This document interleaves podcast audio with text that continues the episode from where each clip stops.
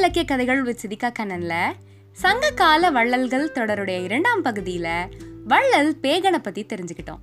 இன்னைக்கு நம்ம கேட்க போறது வள்ளல் அதிகமானுடைய கதை. தமிழ்நாட்டுல தர்மபுரி அப்படிங்கிற ஊர் நம்ம எல்லாருக்குமே தெரியும். அந்த பெயர் பிற்காலத்துல வந்தது.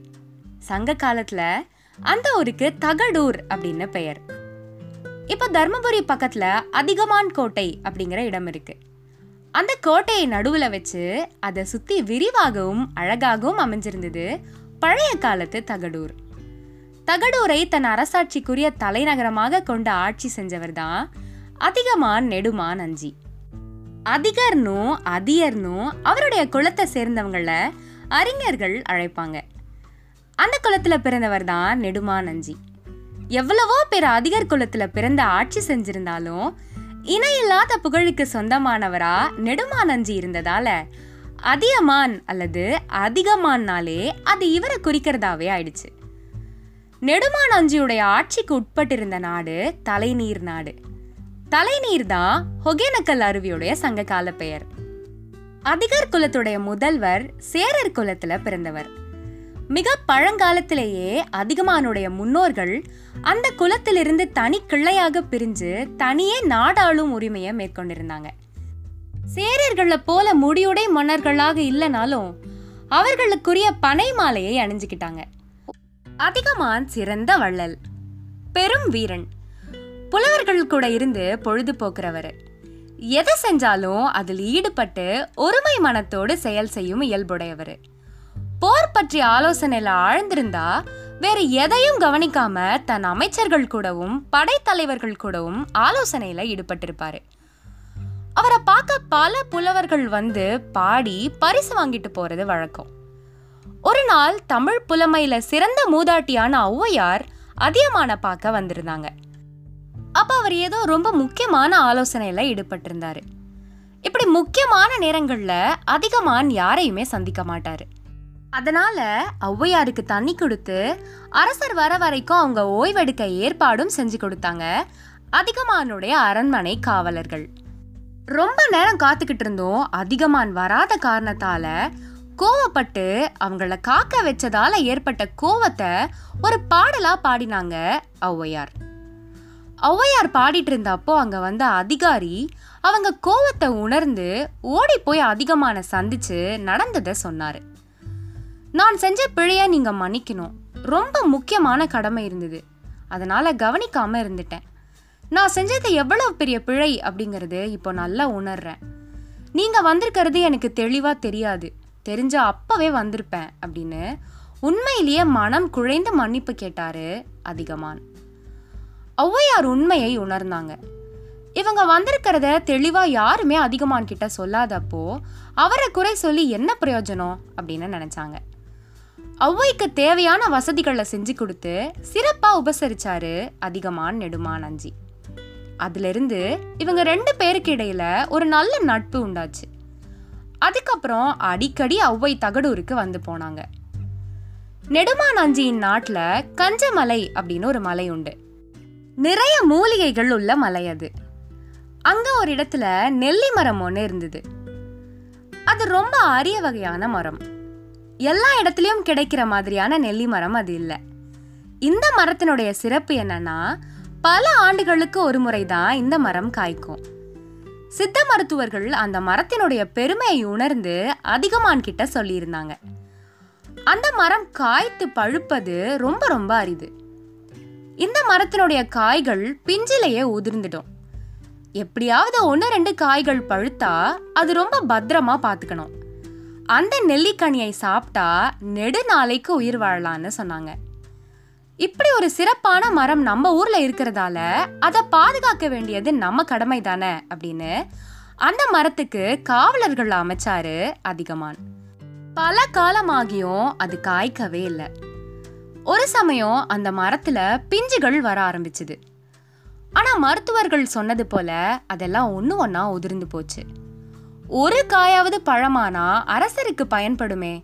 அவர் ஒருத்தர் நீடோழி வாழ்ந்தா எத்தனையோ பேருக்கு நலம் உண்டாகுமே அப்படின்னு மக்கள் விரும்பினாங்க. காலம் கடந்துட்டே இருந்தது பிஞ்சுகளும் உதிர்ந்துட்டே இருந்தது. இப்படியே இருக்க கடைசியில ஒரே ஒரு காய் தான் உதிராம மிஞ்சி இருந்து பழுத்துது. ஒன்னாவது கிடைச்சதேன்னு மக்கள் பெரும் மகிழ்ச்சி அடைஞ்சாங்க.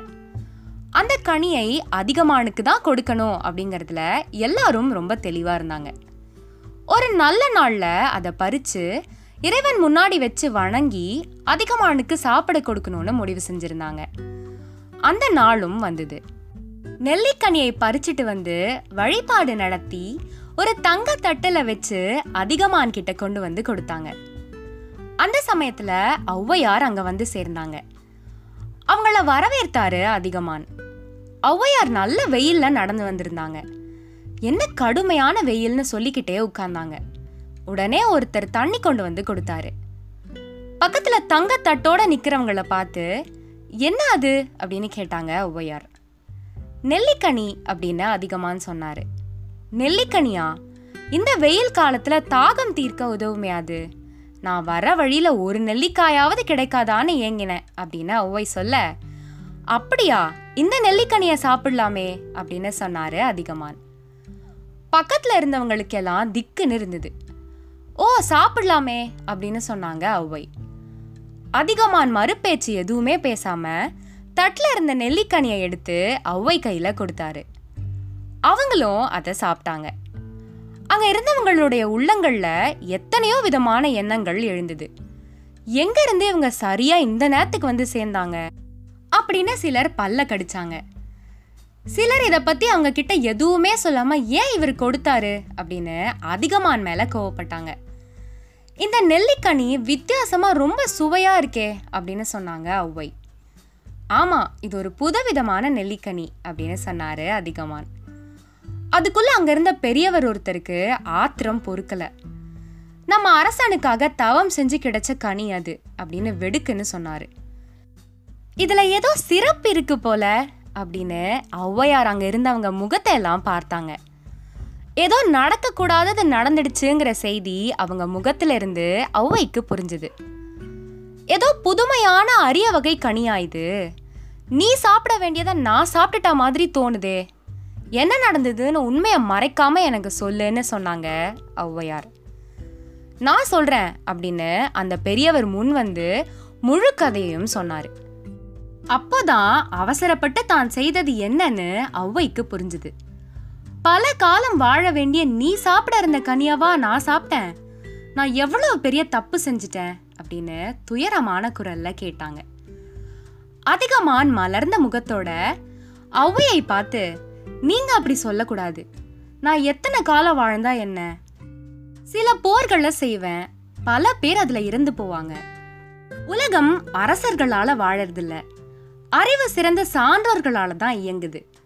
உங்களை மாதிரி பெரும் புலவர்கள் வாழ்ந்தா உலகம் நன்மையை உணரும். நேர்மை வழியை உணரும். இந்த அரிய கனி எங்க போய் சேரணுமோ அங்கதான் போய் சேர்ந்திருக்கு அப்படின்னு சொன்னாரு. ஔவைக்கு அதிகமான இடத்துல இருந்த மதிப்பு ஆயிரம் மடங்கு உயர்ந்தது. மனம் குளிர்ந்து அதியமானை வாழ்த்தி பாடினாங்க ஔவையார்.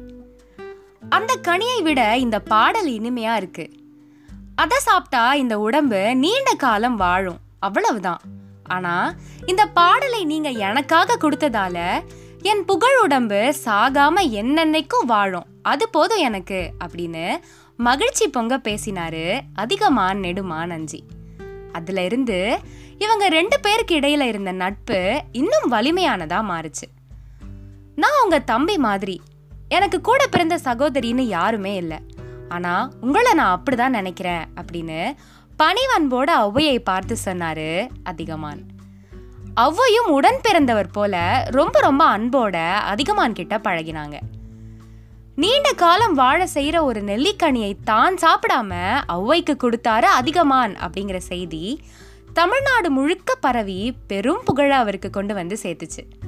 திருக்கோவிலூர்ல காரி அப்படிங்கிற ஒரு வள்ளல் இருந்தாரு. பெரிய மன்னர்களுக்கு போர்ல துணையா இருந்து அவங்கள ஜெயிக்க வைக்கிறவர் தான் காரி. அந்த காலத்துல சேர நாட்டை ஆட்சி செஞ்சாரு பெருஞ்சேரல் இரும்புரை அப்படிங்கிற மன்னர். அவருக்கு கொல்லிமலையை தன்னுடைய ஆட்சிக்குள்ள கொண்டு வரணும்னு ரொம்ப நாள் ஆசை.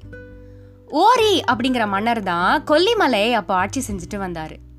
ஓரி மேல போர் தொடுத்து கொல்லிமலையை கைப்பற்றுறதுக்கு காரியுடைய உதவியை எடுத்துக்கிட்டாரு பெருஞ்சேரல் இரும்புரை. காரி ஓரியின் மேல போர் தொடுத்தாரு. அந்த போர்ல ஓரி உயிரிழந்தாரு. அவருடைய கொல்லி கூற்றத்தை காரி சேரமானுக்கு வழங்கினாரு. அதிகமானுக்கும் ஓரிக்கும் பழக்கம் இருந்தது. ஒரு காரணமும் இல்லாம ஓரி மேல படையெடுத்து அவரை கொன்ன காரி மேல அதிகமானுக்கு பயங்கரமான கோபம் வந்தது. சேரமானுக்கு கையாளாக இருந்துதான் காரி இப்படி ஒரு காரியத்தை செஞ்சாரு அப்படிங்கிறதும் அதிகமானுக்கு புரிஞ்சுது. சேர மன்னன் பெருஞ்சேரல் இரும்புரை மேல அதிகமானுடைய கோபம் திரும்பிச்சு. காரி மேல போர் தொடுத்து போனாரு அதிகமான். அதிகமான் தன்னை நிச்சயமா கொன்னுடுவாருன்னு பயந்து போன காரி பெருஞ்சேரல் இரும்புரைய போய் சந்திச்சாரு. உங்களுக்கு உதவ போய் தான் நான் இப்படி ஒரு இக்கட்டான நிலைமையில மாட்டிக்கிட்டேன். நீங்க தான் எனக்கு உதவணும்னு சொன்னாரு காரி. பெருஞ்சேரல் இரும்புரை காரிக்கு ஆறுதல் சொன்னாரு.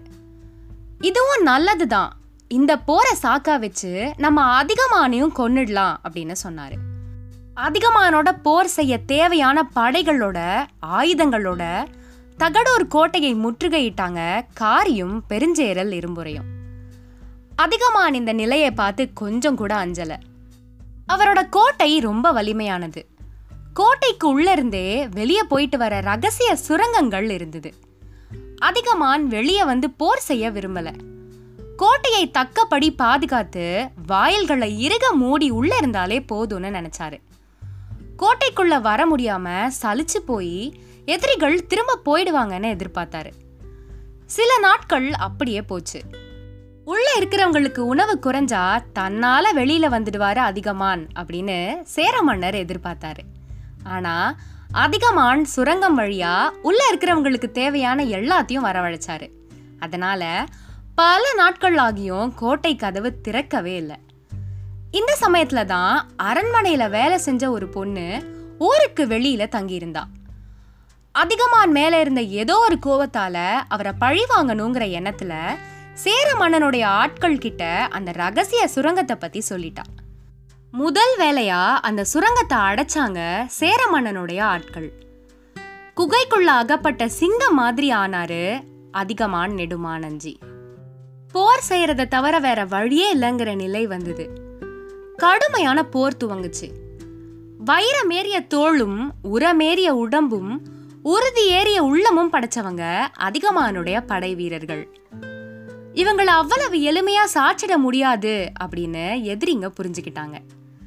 தன்னுடைய பெரும் படைக்கு ஊக்கம் கொடுத்து போரை நடத்தினாரு சேர மன்னன் பெருஞ்சேரல் இரும்புரை. வாள் வேல் அம்புகள் யானைப்படை குதிரைப்படைன்னு எல்லா வகையிலையும் மோதிக்கிட்டாங்க. பல நாட்கள் இப்படி போர் நடந்துட்டே இருந்தது. கடைசியா எண்ணிக்கையில் அதிகமாக இருந்த சேரப்படை முன்னேறி போயிட்டே இருந்தது. இறுதியில் அதிகமான் படை தோல்வி அடைஞ்சது. ஒரு வீரன் எரிந்த வேல் மார்பில பாய அதிகமான் வீழ்ந்தாரு. அவர் வீழ்ச்சியை கண்டு பெருஞ்சேரல் இரும்புரையுடைய நெஞ்சு நடுங்குச்சு. எவ்வளவோ புலவர்கள் புகழ்ந்து பாடிய அதிகமான் நெடுமான் அஞ்சி அந்த போர்க்களத்துல மாண்டு கிடந்ததை பார்க்க சேர மன்னனுக்கே புலவர்கள் பாடல்களால் அழுது புலம்பினாங்க. அதிகமானுடைய உடலை எரிச்சு அங்க நடுக்கல்ல நட்டு வீரர்கள் வழிபட்டாங்க. அந்த நடுக்கல்ல தெய்வமா பின் வந்தவங்க கும்பிட்டு வணங்கினாங்க. ஈகையினாலும் வீரத்தாலும் சிறந்து நின்ற அதிகமான் இன்றளவிலும் சங்க இலக்கியங்கள் மூலமா வாழ்ந்துட்டு தான் இருக்காரு அப்படின்னு சொல்லி வள்ளல் அதிகமான் நெடுமான் அஞ்சியுடைய கதையை நான் நிறைவு செய்கிறேன் இந்த பகுதியை பத்தின உங்களுடைய கருத்துக்களை சங்க இலக்கிய கதைகள் அப்படிங்கிற என்னுடைய இன்ஸ்டாகிராம் ஹேண்டில் மூலமா நீங்க எனக்கு தெரியப்படுத்தலாம். அடுத்த பகுதியில் சந்திக்கும் வரை நன்றி.